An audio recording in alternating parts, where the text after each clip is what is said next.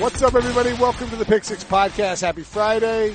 Hope you're excited for the weekend. A lot of great football coming up.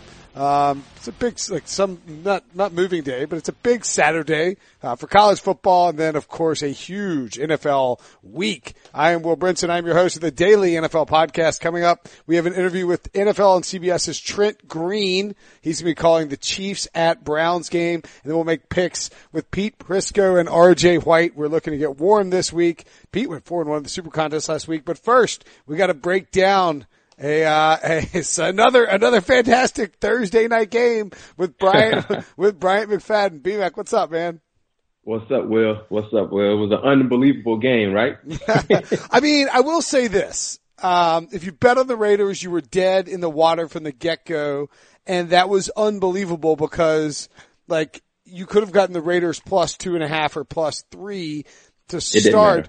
Right, no, it didn't matter at all. But when if you had the Raiders plus three, and then you find out that Nick Mullens is starting, you're like, okay, this is great.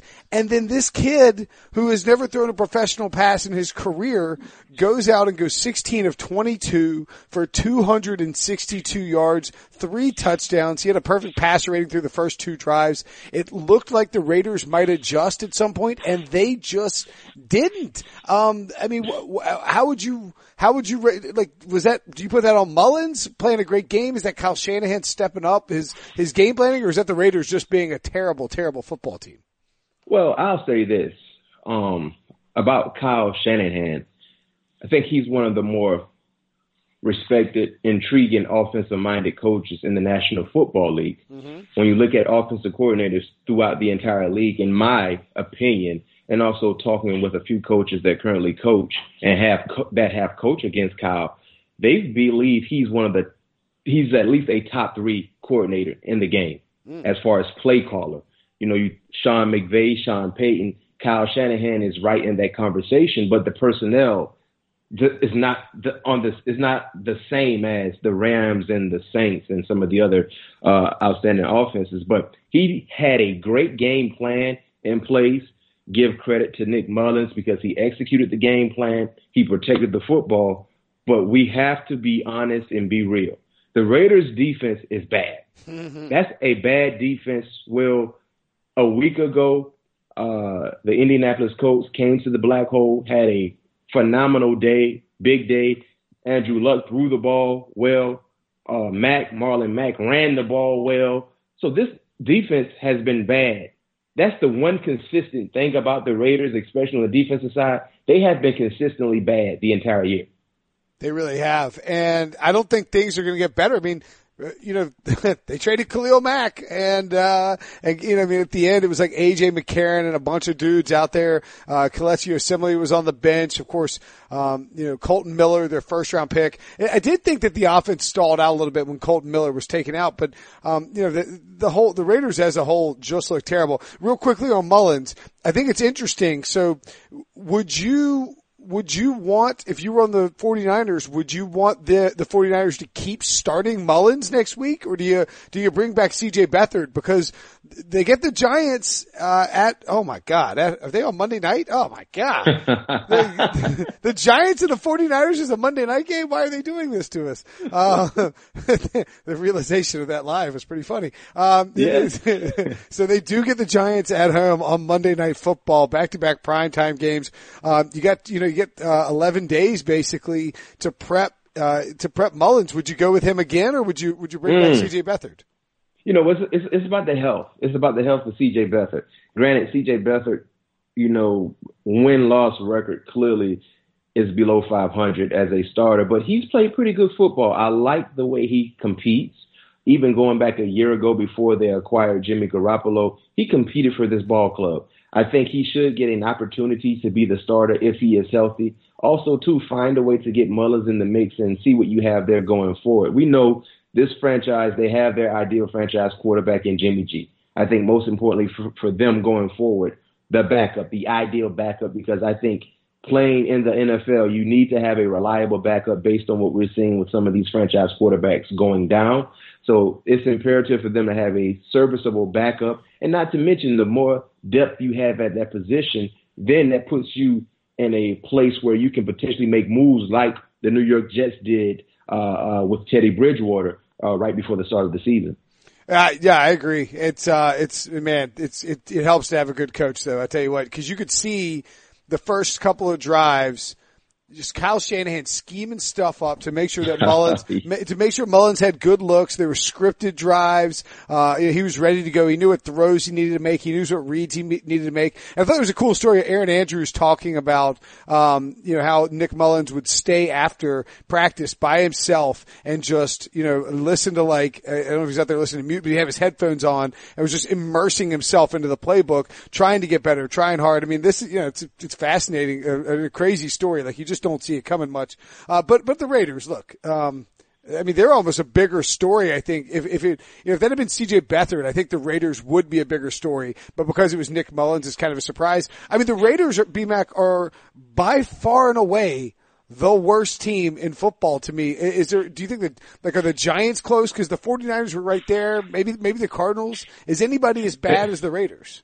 You know what? I think the Raiders will be one A, followed by the New York Giants one B and granted, we will get an opportunity, like you said, to, to see them on prime time. Hmm. And I think the worst team, that would be the worst team bowl, right? Oh yeah, oh yeah, oh yeah.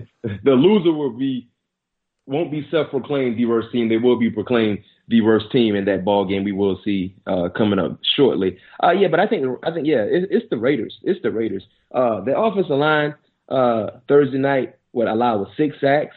Um, they couldn't run the football. The defense has been bad. The defense has been extremely bad. Like I said, I'm sorry, they had seven sacks. Mm. Seven sacks on Derek Carr. I think one, one on, on AJ yeah. on AJ McCarron. Yep, yep. And AJ McCarron only had three pass attempts, and they got a sack on one of those attempts. so they gave him a total of eight sacks. Um, there's nothing really positive to say about the Raiders on the field. Nothing at all. So yes, I would give them the worst team, and it's hard to think that there's an offensive line, Will, that's that's worse than the New York Giants. It, it is, man. And God, but they might, I mean, what do you make about the fact that Tom Cable left Seattle and goes to Oakland and the, the great Raiders offensive line turns to crap and the Seahawks terrible offensive line is suddenly like one of the sneaky best offensive lines in the league? I mean, is it, po- is it possible that the coaching can do that? Uh, you know what? Tom Cable has been a, a, a, a a well respected offensive line coach throughout his coaching career. Um, I'm not going to read a lot into that. Now, granted, the Raiders are dealing with some injuries. Like you said, Miller went out early in the ball game against the 49ers, and clearly that hurt their chances as far as being able to pass protect and run block uh, uh, for, for, for the running backs.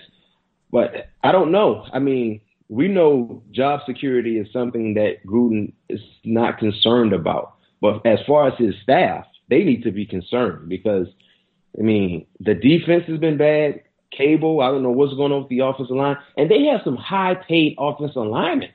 Yeah. Oh yeah. Donald Penn, Kelechi Osemele. Like I'm saying, like if you're the Raiders, I mean, I get that you need to try to win, but why wouldn't you deal, um, you know, I mean, like deal these guys at the, you know, at the, at the deadline, right? Like if you're tanking, if you're truly tanking, why wouldn't you, um, you know, why wouldn't they don't have Kelechi Osemele? What am I talking about? He's on the freaking. Uh, uh, did I say Osemele twice? He's on the he's on the Ravens. But I, I don't know how I blacked out on that, but they got Gabe Jackson who's well paid. Uh, Kolton Miller. I mean, yeah, yeah, they got a ton of guys. Rodney Hudson is. I mean, Rodney they, Hudson. They could have yeah. moved. They could have moved these guys in the deadline. Uh, no, they do have Osemele. What am I talking? They, they have Osemele. Osemele ended up playing tackle. Yes. Uh, yes. Okay. Okay. Uh, this past Thursday because of the injuries. Yes, but he's there. Yeah, do you like? I, did I did I just move Osemele from? The Raiders back to the Ravens and then back to the Raiders. back to the Raiders. if I if I was if I wasn't lazy and it wasn't late at night, I mean early in the morning for people listening, I would go back and edit that out. At any rate, yes, they, they could have traded Kelechi Osemele at the deadline. There's not a ton of good offensive lines in this league. Somebody would have given you something for him. You could have piled up some more uh, draft picks as well. BMAC. Let me ask you this: Do you? I mean, you, you played for most of your career, and I, I believe um, on on pretty good teams. Like you, you had yes, one sir. one year with the Cardinals, and I, I don't I it wasn't a bad year, right? Like I yeah, mean, we won the division, uh, made yeah. the second round playoffs. Yep. Maybe you're the good luck charm. Um, do you, uh, so have you ever seen guys around the league look like they might be giving up? Because it looked like the Raiders might be giving up. Not this early. right? Right? Yeah. Usually you may see that the middle or to, towards the end of December. But we're talking about this is the beginning of November. Yeah. And literally this past Thursday night, you saw a team pretty much lay it down. After halftime, they pretty much laid it down. I mean, that, um, what was it? It was a toss, uh, uh, sweep that Raheem scored, the 52 yard touchdown. Yeah, yeah. Uh, that Mostert, Raheem Mostert. scored. Yeah. The defenders just quit. Yeah. I mean, it just they literally just quit, and I'm so I'm hurt about that touchdown because I started Matt Breida in one of my fantasy leagues, and I would have loved for that to be Breida breaking off that 50 plus yard touchdown run. But yes, they quit. The offensive lineman quit, and I'm going off based on what I saw. Yeah. Right Yeah, yeah, yeah. now, if they didn't quit, their effort was was poor. It was a poor effort on both sides of the ball, and being able to get dominated in the trenches, clearly that's more of a effort thing, and they lack effort. And I don't know what's what's next because, like I said, listeners, you know, if you watch football for quite some time, bad teams usually lay down in late December. You don't usually see this in early November. Have you seen? Do you want to hear the rest of their schedule? Because it doesn't get much better. Uh, they get the Chargers at home next week. Uh, they get ten days for that, but they're going to get sandblasted by the Chargers. Uh, then they're at Arizona. That is the most winnable game remaining. At Baltimore the week after that. Chiefs at home. They haven't played the Chiefs yet. Uh, at Steelers at home. At the Bengals. Broncos at home. And at the Chiefs. It is about to get very, very ugly for the Raiders. And I just don't see like if you're in a picks league or you're betting, um, I don't see how you can take the Raiders because they don't they don't look like a team that that comes out more prepared in the second half. Um, like the, the coaching is not there right now. Like it doesn't look like Jon Gruden knows how to make adjustments to improve Mhm. at halftime, and that's a that's a big part of coaching. Yeah. Uh, Let me ask you this question, Will. Um, with Gruden, the head coach, for quite some time going forward, Decade. decade basically, and knowing they decided to lock up Derek Carr over a year ago, where do you see Derek Carr? I- Because the player that we saw two years ago looks nothing like the player we're currently seeing now. That, I think it's a great question, and um, I tweeted out a picture of this. But on second and eleven, uh, with fi- fourteen fifty seven left, so the first play of the fourth quarter, they're down 31-3, so the game's basically out of hand. But they're they're they're in this they're in, on the the 49ers side of the field, and Derek Carr uh, takes the ball on second and eleven and runs forward, and he slides, and he's like five yards away from a defender. And it like I'm not saying he gave up. I just think he's gotten shell shocked by being hit a ton. I, I he hadn't thrown down the field at all, whether they're telling him, letting him or not. He you know he, he is like as soon as there gets he, he sacked himself three or four times on Thursday night. He, he he would panic and run up into the offensive line and fall down. He, he lowers his eye level really quickly. Doesn't look downfield. It looks for the check down. Um, I I, I gotta tell you, like if you look at his contract after this year, BMAC, that he has a 20, in 2019, he has a $22.5 uh, million dollar cap hit. They can cut him and save uh, $15 million. I feel very confident they will have a top three pick. I feel very confident they will use one of the, that pick on a quarterback. And I, I just don't see Derek Carr on this, on this, on this team next year. I think either they cut him or they try to trade him to somebody like the Giants, uh, at the combine. You know what? That, that's a good call. Good call. And I think many felt like he may get traded before the trade deadline. Obviously, that didn't happen. But they have three, they have, I'm sorry, five first rounders in the next two drafts. Mm-hmm. Five. You can do a lot with that. And understanding, knowing listeners, Derek Carr was not drafted by Gruden. And clearly, if you're not a Gruden guy, he has no issue moving you. Khalil Mack was not drafted by Gruden. Amari Cooper was not drafted by Gruden. Mm. I mean Gruden. Some of the guys we've been seeing moved or talk talked about being moved, he has no ties with these guys. So I wouldn't be surprised knowing that he's hands on with the quarterback, also knowing that he is the play caller. That's a good point and something to look out for in the offseason coming up in 2019. Basically, seeing a guy like Derek Carr potentially being moved. But my thing is this going forward and looking ahead in 2019 the draft, this, based on what we know right now, I don't think this will be a quarterback heavy draft. It's not. It's not. There's Will Grier and um, is it Hopkins? Uh, Andrew, Haskins, you got Lock. Uh, Drew Lock from Missouri. Uh, yeah, yeah, Drew Lock. Ha- is it Haskins from Ohio State? He could potentially go.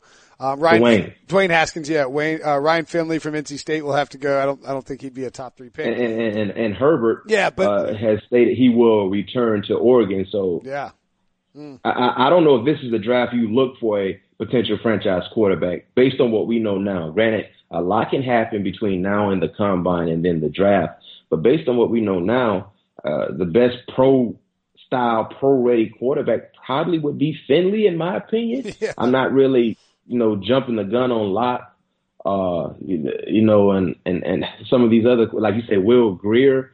I think Will Grier has the opportunity to be a pretty good quarterback, but is he a top five, top 10 selection type of guy? I'm not quite ready to say that either. So, you know, we have to wait and see. I'm with you. All right, let's move from uh, a terrible football team to an unbelievable, legendary football team. You, uh, Bryant McFadden, former Pittsburgh Steeler, two-time Super Bowl champion. That is right. You have you won two rings, right? Did you yes, sir. Two rings. God, feels good to have two rings. I bet. uh, uh, you are doing your own podcast. You're doing a, a split. You get you're, you're, hosting it. We've been we've been sort of teasing it on this show for a while. Uh, it's called. I appreciate. Oh yeah, for sure. Well, I mean, it's, it's awesome. I mean, the 08, the 2008 Steelers are one of the greatest teams of all time. We talked about plenty of times. Uh, you know, football fans know about the team, a great defense, incredible offense. It's called the season, the 08 Steelers. I am now for, so I am going to read the, the, the iTunes description in dramatic voice and then we're going to listen to you and Ike Taylor very quickly. Mm-hmm. The Pittsburgh Steelers have won more Super Bowls than any other franchise in NFL history. The last time the organization hoisted the sticky Lombardi was a decade ago in Super Bowl XL III. On the, actually that didn't work when I do it in a dramatic voice. Anyway, BMAC is, BMAC is going to do this awesome podcast. Uh, you got Hines Ward, uh, Dick LeBeau. It's going to be a weekly show. Uh, it's going to starting on, uh, does it start on, does it start, uh, Thursday was like the uh, the the first release, right? Like the yeah, yeah, yeah. Thir- Thursday was a five minute teaser yeah. uh, that we released, giving a taste of what's to come on the podcast. And this upcoming Monday, uh, that will be the, the, the prelude episode with Ike Taylor, getting caught up on off season, the 2008 off season, leading up to 2008 off season. Mm. I'm sorry, and then the first ten weeks of the regular season in 2008. All right, well, let's listen to that clip from Ike Taylor real quick. I don't hate it at all but Mac, I hated the Baltimore Ravens mm-hmm. with a pat. I hated the Baltimore Ravens. Yeah, we all did. A passion. Now, I love everybody. Like now after the game, Mm-hmm. cool. Yeah. we cool. We cool. During the game, But during the game, and if you had that purple and black on, yeah, we didn't like you. I hated you, Mac. I hate. I don't know what the OGs and the veterans instilled in. I think they brainwashed us. They did. But I hated the Ravens with a passion, with a passion, bro. Mhm. Like the hair just sticks up off my arm when I talk about. Like right now, you know, you feel some type of way. Uh, to this day, uh, yeah, right, for real. I love saying I hate them. yeah, yeah, it's personal. That's just how I was. it's personal, and I think for us, we knew what it meant. We knew that was a team that either could prevent us from reaching our goal. All right, and so that's Ike Taylor. So like you, like the the you guys talked about the rivalry, and I think the line that that Ike uh, used was, "I love saying I hate them" when talking about the Ravens. I mean, like there's zero love lost between the Steelers and the Ravens, right? And it, it's it, it, is it. I don't. I don't think it's still. Is it still the same as it was back then? Because that was like pure hatred days. Yeah, you know what? I I don't know if it's still the same as far as between both organizations because of course I'm not as connected as I was as a player. Sure. Uh, I know I know our fans hate them, their fans hate us. I know our players vice versa with their players.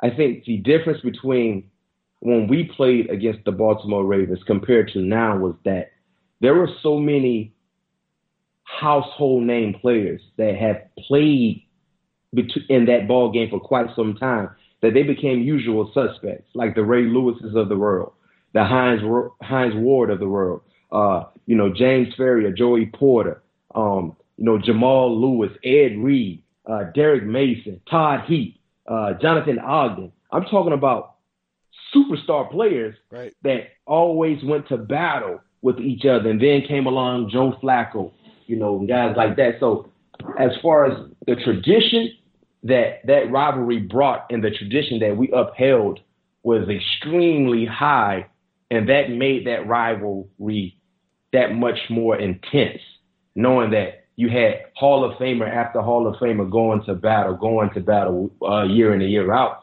And also, too, when we were playing, we were fighting for something bigger than a divisional championship.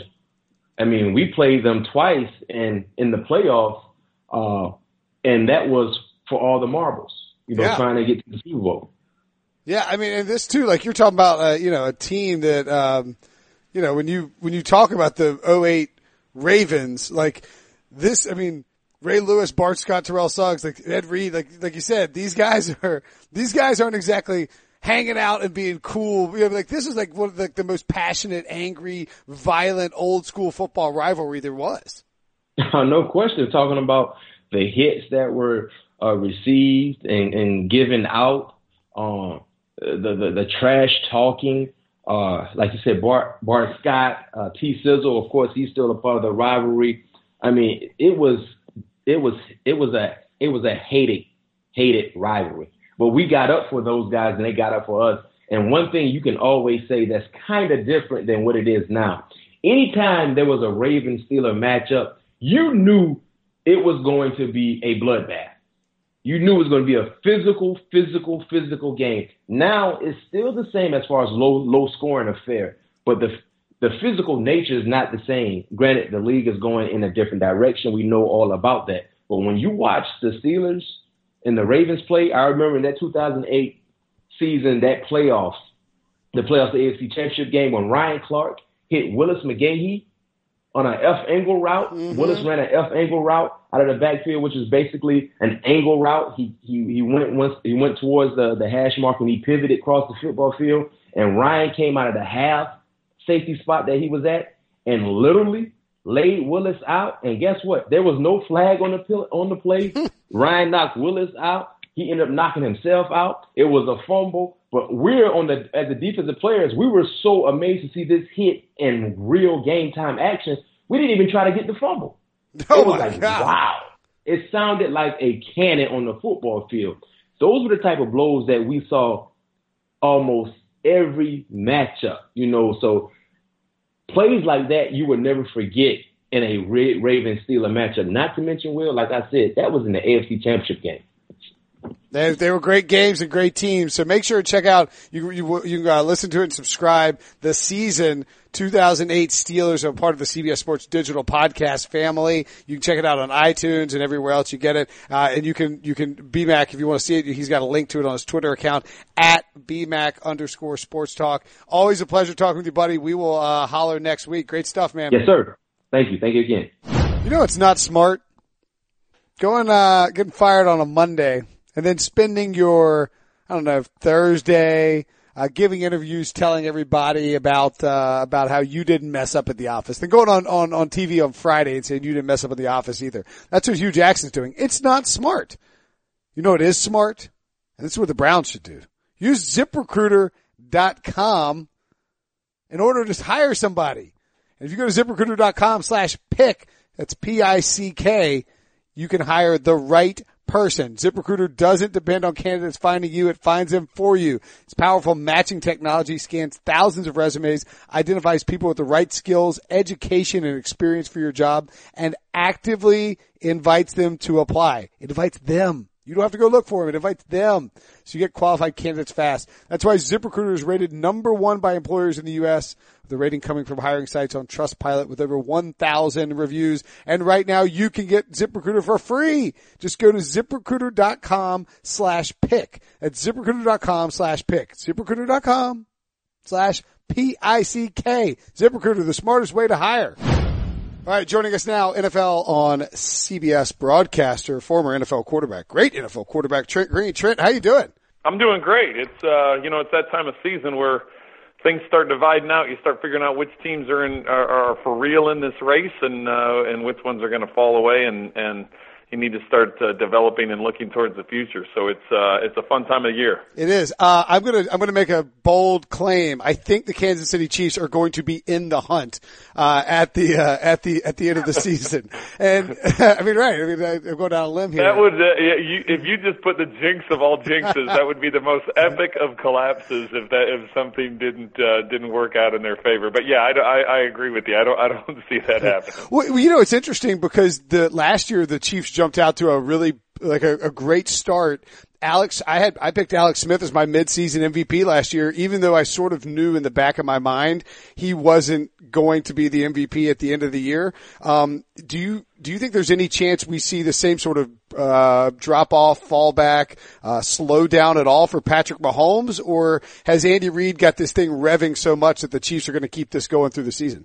You know that was that was a uh, pretty historic deal what they had you know last year, starting off undefeated, and then I think the middle of the season they went like one and six, Yeah. and then they faced off, you know, and that was when the Chargers got back in the mix, and everybody late in the season, everybody's like, well, the the, the Chiefs are done, the Chargers are on a roll, it's going to take over, and then the Chiefs go on a, I think they finished the season four straight wins to uh, to lock up the division again. So I don't see that happening again. Um, I don't know why that happened a year ago. There were there were some uh, some really close losses that they had that uh, that could have gone either way, but. Uh, but the way this team is going right now, their their offense is going. Obviously, injuries can happen and all kinds of stuff can happen, but I don't I don't see it happening. I I think uh, their defense is getting healthier. I think people are starting to get back, so I think they're going to continue to get better. Uh, and then offensively, it's just been man, it's like a track meet out there figuring out which which person's going to score and, and from what part of the field because uh, they've got a lot of team speed. It's it's crazy, uh, it, and I mean, like honestly, I mean, I try to watch. And, you know, you're you're calling games every week. You know, I try and watch as many games as I can on a given Sunday, but I almost make sure every week that I get one of my TVs locked in on the Chiefs because they're so fun to watch. I- Is this more about? Uh, of course, I'll be watching it. You know, NFL on CBS this week with the Browns and the Chiefs. Um, is this more about Patrick Mahomes? Is this Andy Reid's system? Is it the personnel around him? Is it the 2018 rules, or is it just like a, everything kind of coalescing in a perfect storm? I think it's more the latter. I think I think it's everything just coming together. Uh, you know, it's interesting they're playing the Browns this week, and John Dorsey, who's now the GM of the Browns, he was kind of the the architect of putting this whole thing together. He and Andy Reid came in uh, six years ago and, and put this roster together, and, and John's actually the one that, that drafted Patrick Mahomes. So um, seeing this all come together, you know, Eric Fisher uh, was the guy they took with the first pick, and he's really developed into a, a solid left tackle. Schwartz was in Cleveland for uh, four or five years, and, and uh, as a free agent switched over, so their tackle position is, is pretty squared away. Um, their interior line on the offense is uh, dealing with some injuries right now, but is solid. You know, Kareem Hunt's only in his second year, had a great rookie year where he led the league in rushing. You know, Mahomes had that year behind uh, behind Alex Smith and has really just kind of taken the league by storm. Tyreek Hill, you know, they got his uh, you know, he was a running back in college and they took him as a as a return guy and they said, "Well, let's just see if we can turn him into a receiver and and now all of a sudden he's one of the best receivers in the league." I think that's the thing that I've been as impressed with anything uh, is how he's developed with his hands. He really does a good job with his hands. A lot of times you convert guys from running back, they they want to catch it with their body, they don't trust it. Uh, and then I haven't even talked about Kelce or Sammy Watkins or any of the other guys. Conley they took, so they're uh, they're stacked, and it's really uh, all coming together right now. Yeah, and it's like even if you take away uh, Kelce or you take away Tyreek Hill, good luck taking away either of those guys. Of course, uh, they got so many other people that can beat you. Um, do you think that how big, how important was that for Mahomes to sit behind Alex Smith? Because we we always see this debate in. I mean, we've seen it for uh, gosh, ten years now. Whether uh, you know you should actually more than that because Philip Rivers was was talk about him and Brees. You know, should you sit? Should you start right away? Uh, it seems like it really benefited Patrick Mahomes in terms of his decision making and his willingness to take what defenses give him. How how important do you think that year behind Alex Smith was? You know, I, I was fortunate uh, that I was able to cover the Chiefs in the preseason. Actually, I've covered the Chiefs in the preseason for the last nine years, and uh, so I've been around them in training camp, and, and I got to spend a lot of time with Patrick this summer. And uh, and I said I know a lot's made about you know what you learned from Alex and that kind of stuff, but but having a couple sit downs with him and talking to him, I said what what you know what was the real difference? And he said, you know number one, I'm I'm kind of you know when you come out of college and everything is is thrown at you, it's new terminology. You're trying to learn new plays. You're trying to learn you know obviously life on your own. I mean, there's a lot that goes into it, right? And Yeah. and you're getting ready for the draft and the combine and all the stuff. He says, and now I get to come in and I'm sitting behind Alex, who's as smart as anybody that's ever played the position. He goes, I get to study him and watch him how he prepares, how he studies tape, how he studies individuals, uh, how he how he uh, you know puts together his plan against specific defensive coordinators or, or specific uh, secondary players or linebackers or defensive linemen. What weeks he's going to go more hard count? Which week is he you know? And a lot of that goes with Andy Reid as well. So he he just was very complimentary of uh, just kind of sitting back and learning. And and I thought he took a great approach. Uh, he's conducted himself great uh, throughout that entire season. And then uh, what I really liked about him is he he immersed himself into Kansas City this off season. Once the trade was made, Alex went off to Washington. Patrick really immersed himself. He was going to Royals baseball games. He was going to NASCAR races. He was going to concerts. He was he was out there um, being involved in the community, and and the people just loved him before he'd even taken a snap. And now it's uh, you know, last night for Halloween, I think half the town was Patrick Mahomes for Halloween. you know, that's he's, he's taking it by storm. You know, that's interesting. Um, and not to get off, but I think uh, one of the things that I always struck me as very uh, interesting, very different than it was like a, like an offbeat storyline. When when Jim Harbaugh came in and took over the 49ers Alex Smith was before he came in he was walking around in like a Padres hat. And after Harbaugh got there you saw Alex Smith who's a Padres fan change to like a 49ers or I mean a, a Giants hat. Almost like and he became part of the community. I wonder if that sort of rubbed off on uh on Mahomes. Like hey man you need to be in there with these guys and be a part of the fans and and be a part of the community because it does matter. Like it reflects back on the quarterback right it, it does, and, and I've always, you know, my career. Unfortunately, I wasn't in the same spot my whole career. I bounced around to a bunch of different spots, and finally got my legs in in Kansas City. Um, and and but all my stops, my wife and I were on the same page. We always wanted our family living in that city and to be involved in the community, uh, be around it as much as possible. Because you're not only the leader of the the team on Sundays, you know, you're the leader you know that you're the leader of the franchise. I mean, you you've got to be the face of the franchise, and so uh, I think some of it goes back to Pat, his dad uh, playing playing Major League Baseball. Um, you know, Pat grew up in in locker rooms and and being around guys, being around the Alex Rodriguez's and and superstars, just seeing how they handled themselves, how they conducted their business in terms of their preparation and and some of the things they did. Uh, and I and I really do. I, th- I think he has an unusual calmness for a kid that just turned 23 years old, an unusual calmness to be able to to kind of absorb all the stuff that's going on right now, and he stays very level-headed with it. So uh, hopefully that uh, that remains for him as he moves forward in his career. Don't sell yourself short. You had uh, uh some awesome years in Kansas City. I mean, throwing for four thousand yards before that was like a thing that that every, everybody. I mean, multiple years. You led the league with 556 passing attempts in uh, in 2004, I believe, which is is like a that's like what do, guys do in their sleep these days. Right. your, your, your offensive coordinator then was Al Saunders too. Have you have you talked to him about what went down in Cleveland and and how that all sort of uh, shook out and, and and where the Browns are right now in terms of you know moving forward and, and trying to tighten the ship and, and get Baker Mayfield. You know because I mean this is a big this is a big stretch down you know the last half of the season for Baker Mayfield. Oh, it's huge, and and you know I look for. I haven't talked to answer your question. I haven't talked to Al Saunders yet. I look forward to talking to him this weekend. Uh, I got to know John Dorsey when he was here with Kansas City, so I look forward to talking to him. Um, you know, Gregg Williams, I've known for a long time. Just now that I'm in broadcasting, first of all, I was playing against him when he was coaching other wow. teams, uh, and then uh, and then now that I've gotten into broadcasting, I you know get a chance to talk to the coordinators quite a bit. So now as since he's head coach, I'll uh, I'll definitely get a chance to talk to him tomorrow. So uh, I look forward to catching up and seeing what the plan is. You know what the what the formula is moving forward.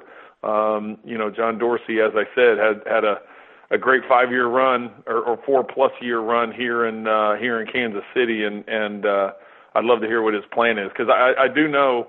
Uh, you know, when you look at the what Baker Mayfield has kind of the the energy he's infused into that city and into that organization, whoever is the head coach, whether you decide to stick with Gregg Williams or you decide to to bring somebody else in, uh, you, you have to mold things around uh, Mayfield and and try and build things up. And and I think the formula uh, that Dorsey had here, you know, starting with the offensive line and you know getting a solid running game and then putting weapons around. I mean, all those things have to come into play and. uh you know, we'll see what happens. Yeah, and it, one of the things that strikes me about this game, Kansas City in in Cleveland, and you know this as well as anybody because the ownership in place was you know there when you know it, it's been there forever in Kansas City, and you have this stability and this willingness to let the football guys do football things, and th- there's you know you, it's just it's just a stable franchise, and it's such a dichotomy with with Cleveland. How important do you think it is for John Dorsey to sort of build out that that that stable nature and, and, to get Cleveland, you know, not to keep Jimmy Haslam out of it, but you know, like get everybody on the same page. I mean, that matters a lot in in, in the modern NFL, right? It, it does, and and my guess, without knowing all the details of it, my guess is that when John Dorsey agreed to to to, to come on board in Cleveland, that he had those conversations with Jim Haslam. Um, since, since Haslam's been the owner, it's I mean it's been well documented the number of GMs, the number of head coaches that he's gone through uh, in just a short period of time. So my guess is that uh, that he gave John a lot of a lot of leeway in terms of how business was going to be conducted, uh, in terms of the coaching and the football aspect of it, in terms of uh, hey, listen, the owner is the owner. If he wants to, if he wants to be Jerry Jones and be involved in the draft and the personnel decisions, listen, it's it's their dime. They can do it. It's it's their it's their thing. But my guess, uh, just from what I've seen, and uh, uh, it, it looks like that that maybe Haslam has has uh, has turned some things over to Dorsey from a football standpoint, and let's see what he can build uh, because it hasn't been working in recent years. All right, we'll get you out of here on this. I believe your midseason MVP was Patrick Mahomes, just like uh, basically everybody else. Do you think that? I mean, who uh, like? Right. You could make the case for Philip Rivers or Drew Brees or, or Tom Brady because you throw Gurley in there. I mean, yeah. yeah, he's you know Gurley's putting some some pretty impressive numbers up there as well. But yeah. Um, but do you think that Patrick Mahomes ends up winning the MVP in 2018 when all is said and done?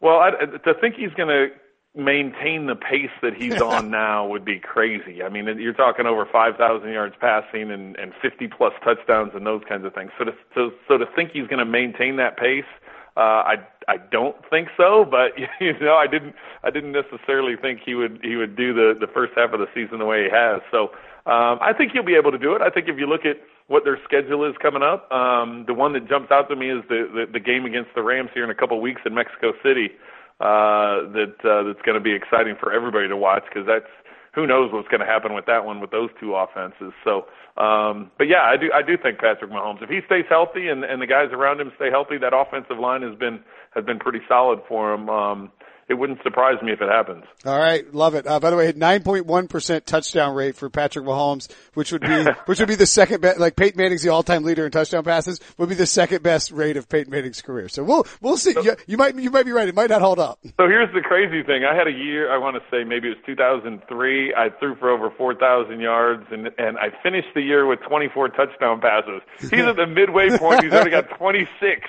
you got 26 of them. I'm like, this is crazy. This guy's just lighting it up. It's uh, it's a lot of fun to watch, and I look forward to uh, to being in Cleveland and calling the game this weekend. All right, Trent. Thanks so much for your time, man. Look forward to seeing the game. All right, take care. All right, now joining me two uh, actually registered licensed comedians in the uh, R.J. White and Pete Prisco. Hilarious fellas, live from Fort Lauderdale. Um, just laughing about how you pick. Uh, this little, show got a little long on me. That's fine. No, before we start, we got to talk about how wired up your kid is on Halloween candy. I mean, man, he's eating like I just gave him. I, I to come up here to do this podcast. I gave him three packs of M and M's and uh, TV. I mean, last night he was up to like 11 p.m. like kicking and like like yelling and like talking. In, in, in we bed. should have him make his picks. He'd probably be the best of the week. Yeah. well, if I get any worse, I'm going to turn to Robbie for my picks. Uh, I went two and three in the super contest last week. Pete four and one. Yeah, I didn't even realize that. I don't. Th- I think I went one and four. RJ, I don't. Think I'm ahead of you now. No, you went two and three. I did. That's what the uh, the fantasysupercontest.com site says. It tracks everyone's picks. Cool. You're uh, you're uh, you're behind me now. In the super contest? Yeah. I, I believe that. My picks have been terrible. Four and one will ja- will move you up quickly. But you know what? You went, would you go two and three? RJ, where'd you go? I went two and three. And you know who had a way worse week than either one of you two? El the Nicky Goose, Kostos. Mr. He had a Kostos. He went home for her. Oh for five. He knew it was coming. You could. He's, I he's knew still it was ahead coming. of all of us in the contest. That let's tells let's how- be clear. like, It doesn't matter. He had an over year. five. Yeah, but he, over coming. over five. Uh, he missed on the Browns. Oh, the Giants. Oh, the Ravens. Oh, the Raiders. Oh, the Rams. Uh, that dropped him down to six hundred and forty eighth. By the way, I feel an 05 coming for me this week. You I just sense it. That's interesting. So I, I will avoid all your picks then. Yeah, I'm I my would. I in. feel it coming. I don't like. Oh, I did go two and three. I put in uh, the Cardinals. Cool. What'd you think you went? One and four. I don't know. Welcome to the podcast, Brinson. Uh, it's unbelievable. um, excellent. Get on some candy next time you make your picks. Take your kids' candy away I from just them. that's why I was late. I was eating some M and M's. I had to get some water to wash it down. What did, w- w- just before we start real quick, I know we got to go quickly here with the picks, but what do they give out at the Brinson household for candy? Caviar. Caviar. Uh, I wouldn't. It doesn't. Like, uh, would you like a lobster claw, please? Uh, no, we, you know what? We we left a big we have venison chili for all you young children out there. We left a um, we left a big bowl of uh, we had Snickers. There were some Three Musketeers. I didn't feel like picking them out. I don't like giving those out. No self-respecting person. Those goes out- stink. Yeah, they stink. Uh, we had little mini packs of Skittles, mini packs of M and M's, and uh, mini packs of caramel M and M's, which are delicious. Uh, can't be messing with M and M's. They're too good the way they are. Peanut or plain, right, RJ? Uh, sure. Peanut, no, no, no, peanut butter is the way to go. Oh yeah, No. oh, Just yeah. eat that- Reese's Pieces then. Yeah, right. That's what it becomes. it's been a stick. Yeah, Reese's Pieces, is the best candy in the world. Why? Just do that. Why? why Why would you? Why would you have an M and m that's with peanut butter? It's the same as a Reese's Pieces. I don't know. I don't know. That's a good question. I hadn't thought about that. I don't, maybe I'm brand loyal to M&M's. By the way, I hope your kid has all candy all week and he drives you up a wall and he's wired up the entire weekend. that's already happened. Yes, we're already no, the there. entire weekend. It lasts through you know what's going to happen is this time next week we're going to hear about Brinson talk about how he went 0 and 5, and it's because he gave his kid too much candy and Yeah. he couldn't concentrate on his picks. I'm going to try and uh, come up with an excuse for me too. Just a peek behind the curtain for all our loyal listeners who love this segment. Pete's the first before we started the podcast. That Pete's like, "You gotta hurry up. You gotta. We, I got. I got places to go." And now he's Well, I do. I got to. I'm on the. I'm on the show here in a bit. So yeah, uh, we got to hurry up. in our pick six podcast picks, five and eight for me and RJ. Wah, wah, wah. RJ went minus four. I went minus six. Pete plus eight, nine and four. If I could do any math, which I can't, RJ fortunately can. Who's winning overall? I assume it's you. No, I think RJ's winning. Uh, I don't know. I, I don't. I didn't. he didn't go that. In, he didn't go that in depth today. Yeah, I, I He track some every. candy. I track every week. I don't think overall standings really matter since we RJ, started. What? I week gave you. six, I week gave you a? Snickers bar on Saturday, on Sunday, at the, inside there, didn't I? Wasn't that Sunday? Yeah, little Yes. baby Snickers bar. You should have done the tally it up then. Okay. While the games were still going on, I would have tallied up all our. I- Afterwards. I, would have rather my son been on pure uncut cocaine last night than have been on all that candy. Oh I'm Oh my kidding. God, what an awful human being you are. I'm just telling you, that's how jacked up he was. He was like up there, like watching like a like a Letterland video at like 10:30, like kicking his legs, like yelling. Ugh. Candy doesn't do that to me. Neither does Red Bull. That's because you're immune to it. Red I got ADD. yeah, Red Bull ruins your stomach. All right, let's go to the picks. RJ coming up with some names. I, I didn't pull the I didn't pull the audio of Pete going. Uh, what, what did you which, what what did you say last week? I, I downloaded it, but I didn't pull it. Uh, anyway, this segment is if you could play only one. This is your best bet of the week. We each put four points on them. You only get to pick one game. Pete, where are you going? My number one pick is the Denver Broncos. I, I just I'm not a big believer in that Houston Texans offensive line. I think those pass rushers are going to get home a bunch. They're going to force a bunch of turnovers. Uh, look, one point at home to the Texans. People are getting a little carried away. If you look at this Texans five game winning streak, it's not nearly as impressive as it sounds. I will lay the points with the Broncos. And the Broncos have the number three adjusted sack rate, so you know they're going to really get to Houston. Houston's O line has been playing a little bit better than Inside, we, than we the inside expect, guys, really. but uh, that's because they haven't really faced that great of a pass rush, you know, lately. So I think that's going to change here. While I'm also on Denver. I am also on Denver, and um, I think that when you look at what this Denver game is, I know they're going to honor Demaryius Thomas. I don't expect Demaryius Thomas to make any sort of impact for the Texans in his uh, in his first in his first game debut there. I do, however, expect Courtland Sutton to make an impact, knowing that as they honor Demaryius Thomas, he's sliding into that spot, and I think that the, the Broncos will try and feed him a little bit. I think you're going to see a lot of passing. They're not going to try and run against that front uh, too much. Not you know not with guys all banged up and everything. And I think I think you see Case Keenum have a, a surprisingly nice game against a secondary that you can throw in a little bit. Um, so I like uh, I like Denver in this spot as well. RJ, you're taking us to prime time for your best bet, right? Yeah, we've been on the Titans a lot, and you know, sometimes it's worked out, sometimes it hasn't. But one thing we've been consistently playing is against the Cowboys when they're huge favorites. And at six and a half point favorites, I don't really understand that. They're not that good of a team.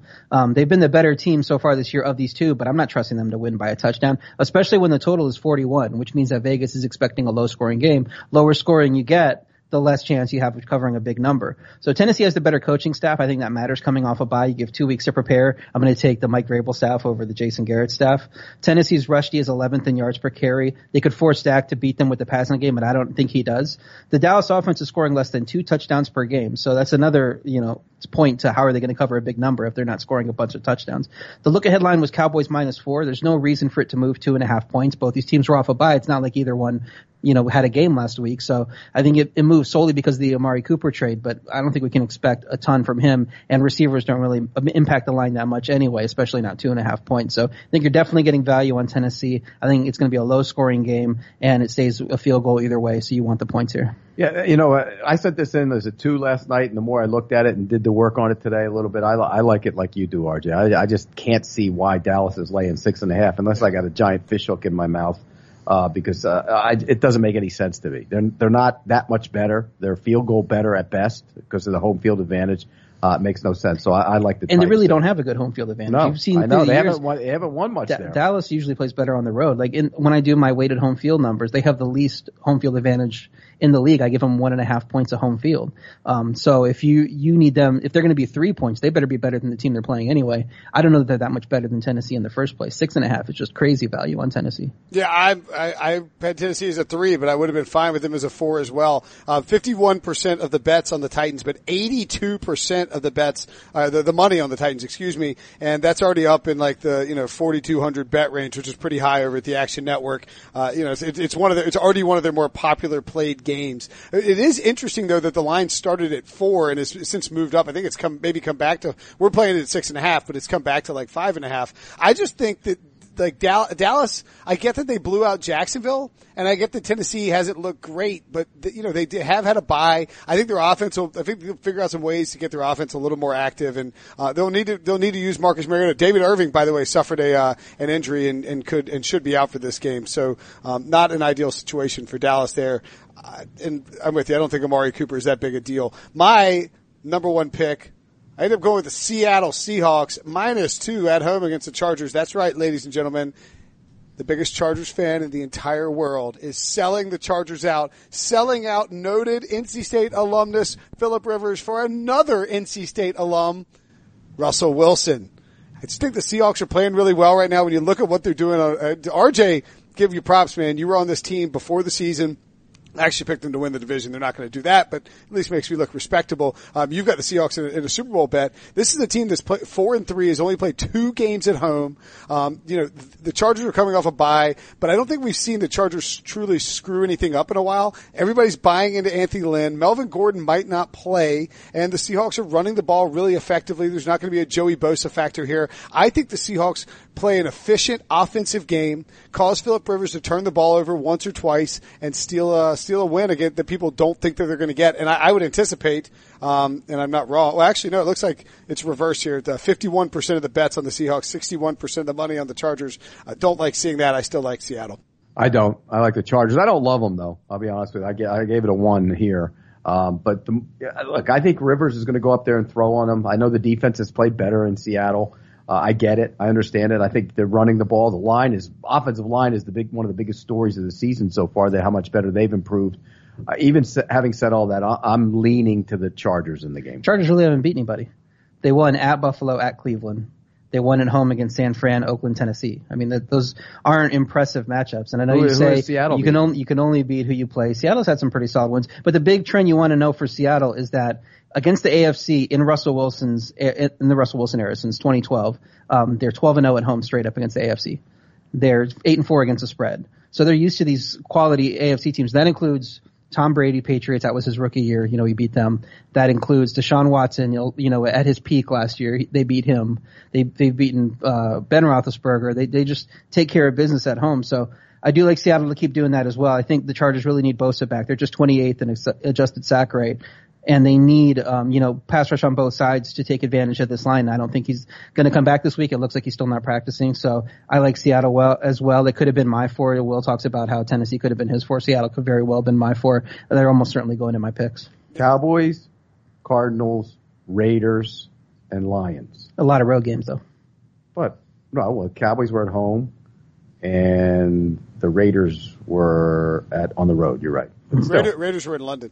London. That's right. Yeah, they've Uh, only played at home twice, obviously, but they're better at home. They come out of uh, the first half of the season with only two home games, and they're four and three. I mean, they they have some tough matchups all the rest of the way. So I'm not too confident in my to make the playoffs bet yet. It's at plus two sixty. You need this is, week. is where I got it, and this would be this would go a huge way to winning that. And they're the favorite, so you know who knows if they come out of this one with the win. I really like them. The Seahawks need to go two and two in the next four games. It's a brutal stretch. I don't have it in front of me, I don't think, but it's uh it involves the Packers. you know, yeah, they got the Rams after this game. Yeah. The Rams at home, All right, so it's- that Char- Chargers, no, Chargers at home, Rams on the road, Packers Rams at the road. home, Packers at home on a, on a Thursday night, and then the Panthers on the road. That's a tough stretch. The- I mean, the, just talking about the Seahawks to make the playoffs though, um, if you can, I don't, I assume the bet's not still out there. Fi four of their last five are at home. Three of those four against the, uh, and then three of the, three of the last five are against the, the 49ers, two of those games, and then the Cardinals, one of those games. So I, I still like their chances, but certainly this is a big game for the, for the Seahawks, and I think they know it. All right. Agree to disagree. Segment number two.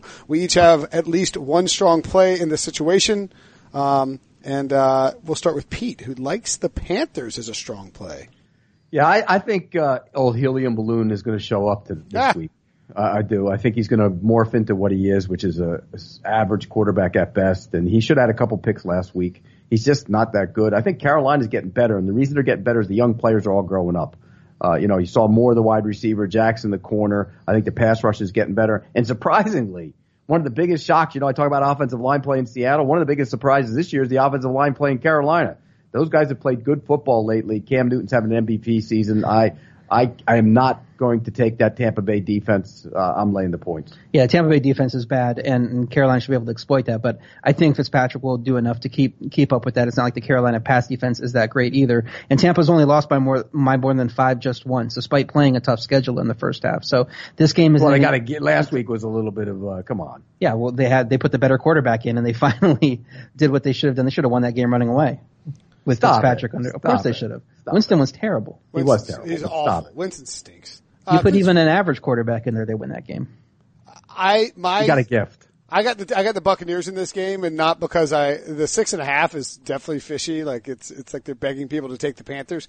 I think this is just a game where, and look, I wrote about Cam Newton on uh, on Thursday for my quarterback rankings. He's playing incredible football. He's like top five quarterback right now in the NFL. I think like at this very moment, it might change by the end of this weekend. Um, Norv Turner, what he's doing with the offense is outstanding. It's helped the offensive line. It's helped the receivers. Um, it's helping Cam's efficiency. All of that. I think the Panthers are a much better team than the Buccaneers. Having said that, this is a this is a, a game where the Panthers are going to read too much. There's just too much written about the Panthers, and the Buccaneers are going to go in there and beat Carolina in in, in Charlotte. It's just going to be a weird game. Uh, maybe they stomp. Maybe they curb stomp. I don't know. I I, I think So they're going to win the game. The Bucks. I think they could win the game. I'm picking Carolina. I think They're think not I- going that far. I don't think. It's possible. I mean, field goal either way. Yeah, I, I just think I think this is a Carolina is is still who we thought they were. Like they're a ga- team that's going to win games that they, they shouldn't win, like smash Baltimore and then lose at home to the Buccaneers. I just I I, don't. think I smell a contest pick for RJ.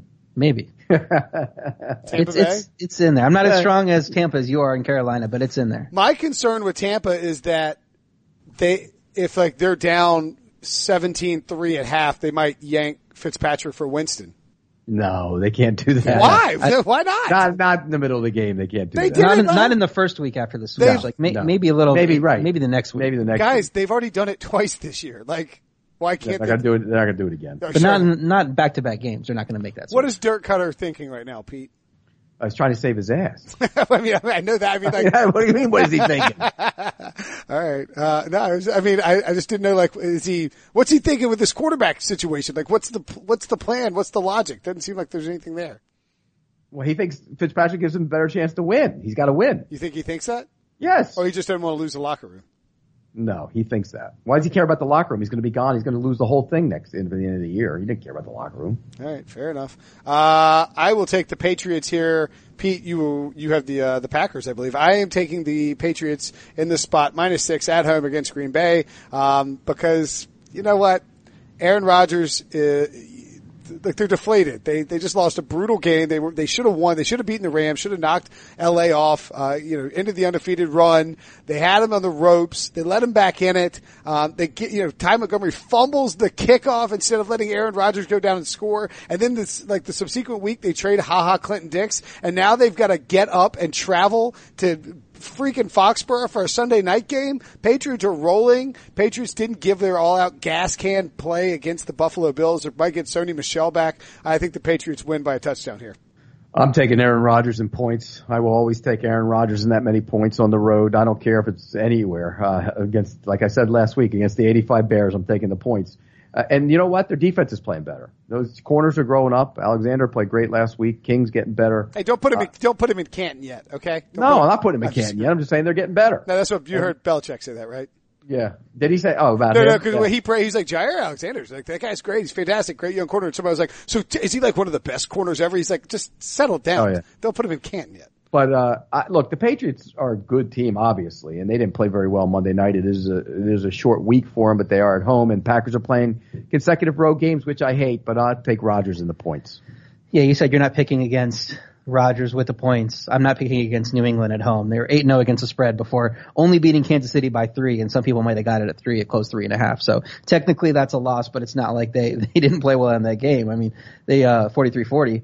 Um, and then the Packers are just 7 and 15 against the spread November since 2013. That typically could is be where it falls apart a little bit. They were 2 and 2 last year with no Rodgers, so let's not chalk that up to just the Brett Hundley experience, you know. 2 and 2 against the spread last year. You take that out, then you're just looking at 5 and 13 before last year in, in September. So this isn't a great team in November. They're playing probably the best home home field advantage team in the league. So um, I think I'm going to take them. Uh, also in the AFC East, you got the uh, New York Jets, RJ.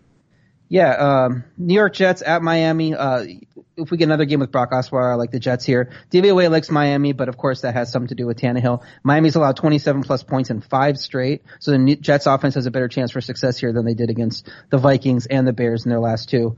Um, the Miami defense has been run all over. They've given up 181 yards per game in their last five, going one and four straight up in that that stretch. And the Jets need success running the ball to take the pressure off Darnold. So if they do get that here, it's going to be an easier game for him. Um, if Tannehill was back, I'd like the Jets less. I think the Jets win outright in this matchup. Jets are one and eight, and they're straight up in their last nine on the road. Make it one and ten. They're not very good. Miami's not team. good either. They're Miami's not, not, they're good not either. They're not good. No, Miami's not good either. But uh, I, I think Miami will find a way at home uh, in this game. And, and look, I don't love the game, but I'd play Miami before I play the Jets on back-to-back road games with a rookie quarterback too. Yeah, it, the back-to-back road games is concerning. I do like the fact that they're going from Chicago, bad weather, to Miami, good weather, where Sam Darnold, with his tiny little baby hands and his sweet, sweet love of the California sun, can get comfortable. I'm, I'm being sarcastic. I love Sam Darnold. Um, Pete doesn't like his tiny little baby hands. Uh, I just think, I think that, I don't know. I think it's gonna be a close game. I'm gonna take the points here. I, I don't want to bet on Brock Osweiler. He stinks. The Dolphins are reeling. Uh, DVOA defensively, they have fallen from third, uh, down to 23rd in like the last three weeks. This is a team that's not very good. They realize it. They should have traded for some, uh, draft picks at the trade deadline and they didn't do that. Pete, what about, uh, your Atlanta Falcons coming off a bye, headed outdoors? Speaking of bad weather. Falcons are five and zero against the Redskins in their last five, and the average margin is eight. Um, I love this offense. I think they've cranked it up. All that talk about Sark being over his head has now been put to the side. Ryan's playing great football. Look, I love the Redskins defensive front seven. Don't get me wrong. I think they're fantastic, but this to me is is a game where Atlanta can get back into wild card contention. I think they do go up there. Ryan has a nice day against the back end over there, and even with haha Clinton Dix, I think that uh, Ryan. This is a Ryan, and Julio is going to touch the end zone this week eh, with the ball in his hand. Bold prediction. with the ball in his hand. Um, I like the Redskins here. I think they're being undervalued. Uh, they've clearly by Vegas, only minus one and a half. I do worry that the Redskins have been involved in these like slow it down grinders, and I'm not sure that um, you know, like if Atlanta can get in the track meet and can and can really start moving the ball, then I, would be very concerned. I think that the Redskins can slow them down, run the ball with Adrian Peterson against a bad defense, and uh, and and and and I, I think the Redskins defense is one of the best in the NFL, top five defense that people aren't talking about. Uh, RJ, you like the Rams, and I switched to the Rams today actually, but I'll let you make the argument for them over the Saints. Now plus one and a half in the contest, they got steamed on Thursday, they're minus one and a half in real life. Now. Yeah, you, you finally saw the light. The Saints have looked excellent lately, and no, nobody's going to deny that. But we can get points here with an 8-0 undefeated team that looks like the Super Bowl favorite. I think you have to take the points in that situation.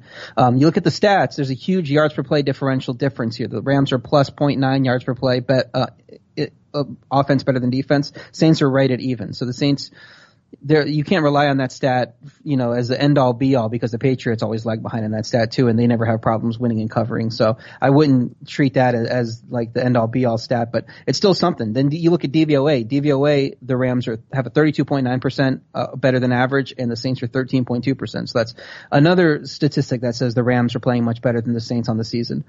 Both teams have an elite pass offense, but the Rams are much better in pass defense. They rank sixth in DVOA against 29th with the Saints, and that's really the one spot where these teams differ. And obviously, if you have a weakness, the Rams are going to exploit it. I think New Orleans could try to find success with the run, but if the Rams are throwing up 38, 41 points, the run isn't going to get you there, and you're going to have to start relying on the pass. And the Rams defense show that that they should be able to handle that. I think it's going to be a fun game, but again, if you can get points with an eight and zero team, just take the points. Yeah, I'm on the other side on that one. I, I think the Saints defense is growing up. I, I don't like the fact that Davenport's not there but I, I think they're getting better and better, and uh, they, they're hard to run on. I mean, they're number one in the league against the run, and that's what you know. The Rams predicate the offense is predicated on Gurley. I think this is a great matchup. I think both teams are going to score points though, uh, but I, I would lean to the home team in this spot. Uh, what about? Uh, I'm not going to. RJ made the points. I think it's going to be a close game. I want the Rams. I think people are going to be all over the Saints. Um, I think people are going to be all over the Rams. You think so? I don't know. Yep. I'll tell you, I'll tell you what the betting the number, the number has moved, hasn't it? Isn't it now? Somebody said yeah. Two. Yeah, it moved toward the Rams. I wonder if that has to do partly with Marcus Davenport's injury. You know, they, he got announced, I think it was Tuesday or Wednesday, as being out a few weeks. So I wonder if people were waiting to see how the line moved and they saw that value with the Rams and they jumped on it now. So who knows? I don't know. I mean, uh, I mean, like I, uh, I don't know. I mean, like it said, no, it's, I mean, like said I mean, I saw somebody from Jeff Schwartz who does work at the Action Network said it got steamed. Like there's a an actual steam play on the Rams that shot it up to one and a half.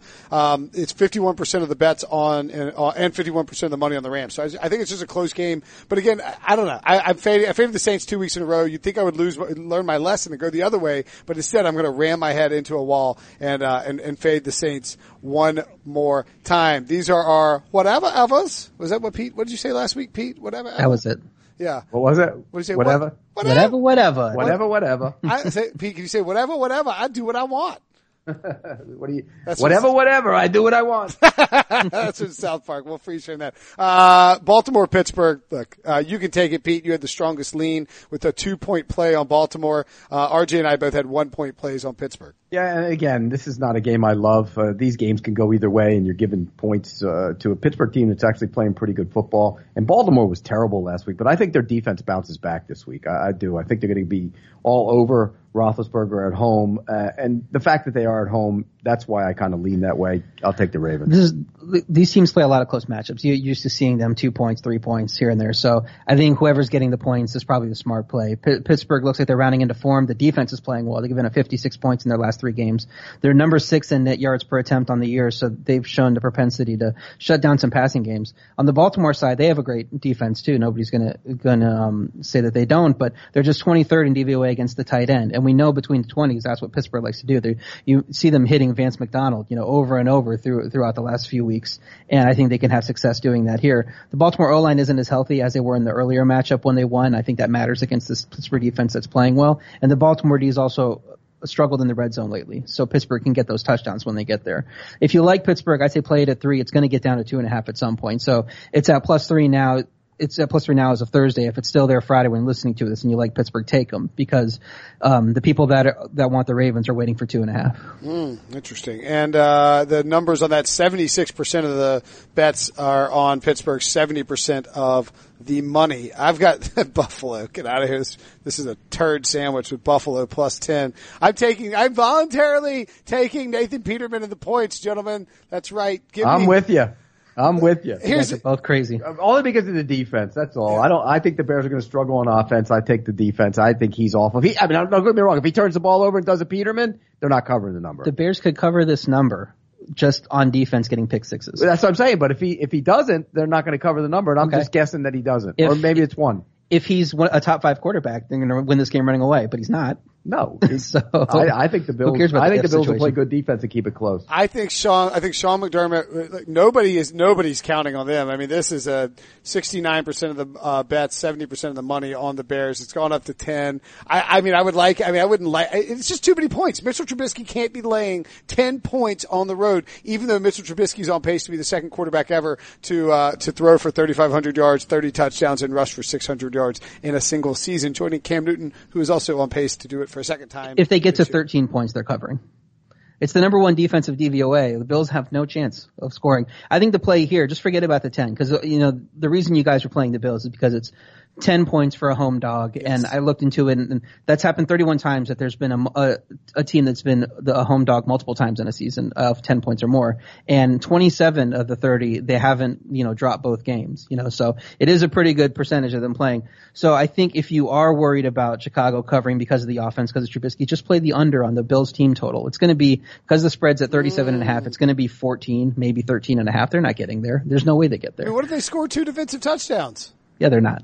Okay, all right, fair enough. I like Uh, um, I I don't I don't like the ten. I'll take the ten. Pete, you got KC minus eight at Cleveland. Immediately fades a home dog, giant home dog after taking the Bills. Huh? Yeah. Well, because look, I think Cleveland's going to get a little rejuvenated in the first quarter. So play them in the first quarter, and then they'll settle back into who they are. And Mahomes will light them up. Gregg Williams is going to blitz them, uh, which I think is the way to play them.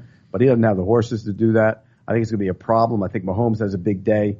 Uh, you know, the one concern I have, if Chubb can run the ball consistently against that defense and keep them off the field, then they'll probably cover the number. But uh, I, I don't love the game, but I'd lean the Chiefs in 32nd in rush defense DVOA Chiefs. So if, if it seems like a pretty good bet on that, on that one. Now I'm on the KC side too, because I do think that they'll fall apart in the second half and KC will just keep rolling. So, but I think Will is on the Browns, right? I am on the Browns. I just think that Gregg Williams. I got.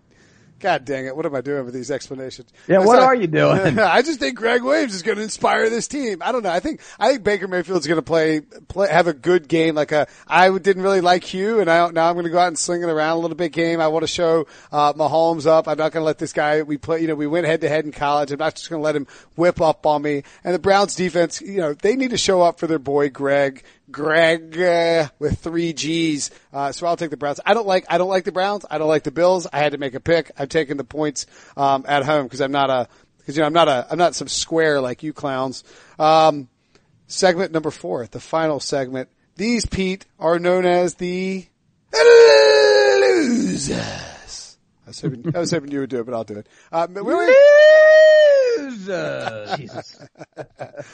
it's like, we don't know what happened at the approximate 35 minute RJ's mark. got a little taste of me, a taste of my stuff in the season inside the green room. Is two minutes into the game, I go, "That thing's rotten. It's a loser." You and Nick, I swear You're the God. most optimistic You guy and in the like, league. You're the most optimistic. A football game ever. is 60 minutes, but you see, you guys seem not to know that. He's No, down like he's uh, down 22 in the fourth quarter. He's like, "Oh, there's still a chance." RJ, RJ, and then, and then the Bucs cover. yeah, R- wow. RJ, RJ, sl- RJ slacks me at like 115. He's like, why did I take the Browns? um, but, Oh, so he's doing that too. by the way, you should have finished Yeah, that sentence. You, you almost dropped a RJ got a little taste of me in the green room this season. Oh, I did it. I got to think. I, you were, your, Yeah, mind, was- your mind was in the gutter there, Brinson. You're an evil. You Uh, better cut that out too. He meant Halloween candy. This is our, there's only one pick left on the slate. Um, we all got banged. In fact, somebody, some clown left a review on iTunes. It's like, these guys suck at gambling. They all picked Minnesota. Minnesota lost 30 to 10. What's up with that? And one star review. Like, I mean, sorry, we missed one pick. We took the Vikings last week in the super contest. We all missed it. It was our best bet of the week. It cost everybody a lot of money. And that game goes different if Adam Thielen doesn't fumble. I mean, that would, so. that changed the whole thing. And I would have had a They- they were five and a week. And if Stefon Diggs doesn't stop on that route. Yeah, and if Stefon Diggs That pick, fumble. that ball was getting picked off even if he doesn't stop. But maybe, That was maybe it's not a pick six, maybe at least. No, it was a terrible throw. Because they were getting the ball that that uh, that fumble happened right before Right. the first, They first half. go They were getting the ball back. I back. know, that so they were going to be up six, getting the ball back, and who knows how that game goes? So blame blame Thielen. of course, blame of course. Worst receiver in the league.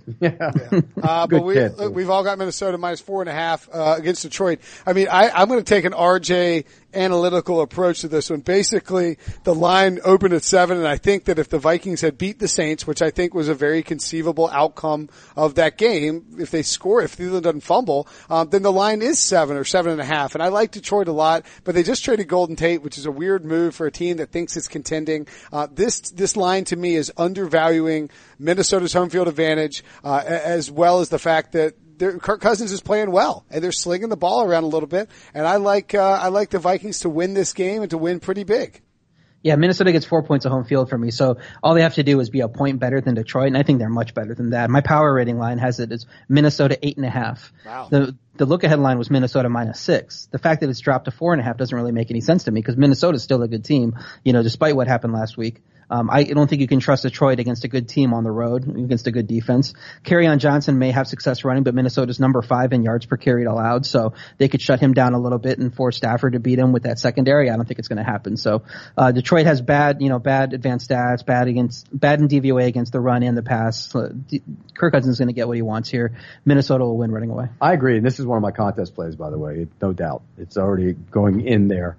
Uh, I think the Vikings are a better team. I don't, this line looks funny to me. It should be, like you said, it should be a lot more. I don't know why, but I, I like Minnesota. Is it a contest play for you too, Will? I think it probably is, which means Yeah, I don't know if we can all three go on this No. again. Might have to stay away. No, we bounce back. You go to the Vikings, double down on the Vikings, double down on Mike Zimmer. He's not letting them lose twice in a row. But speaking of our consensus plays, we'll get out of here on this. Top five for the week. Denver minus one versus Houston. That's a 10 point play. Tennessee plus six and a half at Dallas. That's a nine point play. Minnesota minus four and a half, uh, versus Detroit. Eight point play. Seattle minus two versus, uh, the Chargers. Pete's off of that one, but that's a six point play for us. And then because of Pete's love for the Saints plus one and a half, uh, we have the Saints as the fifth consensus play, but that's only a three point play. So a lot, of, lot more different this week. That Um, that was a consensus play. It's not anymore because you switched to the Rams. uh, I didn't, so I didn't read there- the, there's I, really not a fifth consensus play at this point. I didn't read the right rundown, did I? You know what? You got, you got all caught up in, uh, Jeff Schwartz saying that steaming on it and you changed your pick. No, you know what happened? Yes, was you I- did. No, I looked at, I, I'd already changed it on, I'd already changed He it. saw that I had the Rams and he changed his pick. That's right. Yeah, I saw RJ had. No, I looked at the uh, CBS Sports expert page,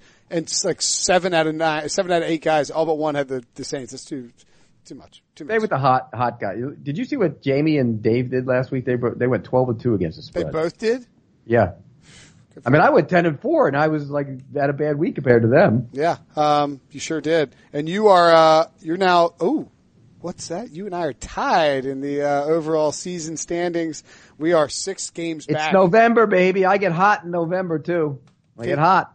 Can you? Uh, those are hot flashes, Pete. I, That's- I get hot, and I, but I'm going to be 0 5 this week with my contest pick. I'm going five and zero this week. This is where I make a run. This is let's make a run at Kostos. Uh, follow J, uh, RJ White at RJ White One on Twitter. Check out his stuff on Sportsline.com. You can use promo code White to get all the gambling information, news, notes, and DFS lineups for one dollar for the first month. Watch Pete Prisco on CBS Sports HQ. Basically every hour of the day, Pete is on CBS Sports HQ, except for the 8 a.m. show on Thursday morning. I was on there.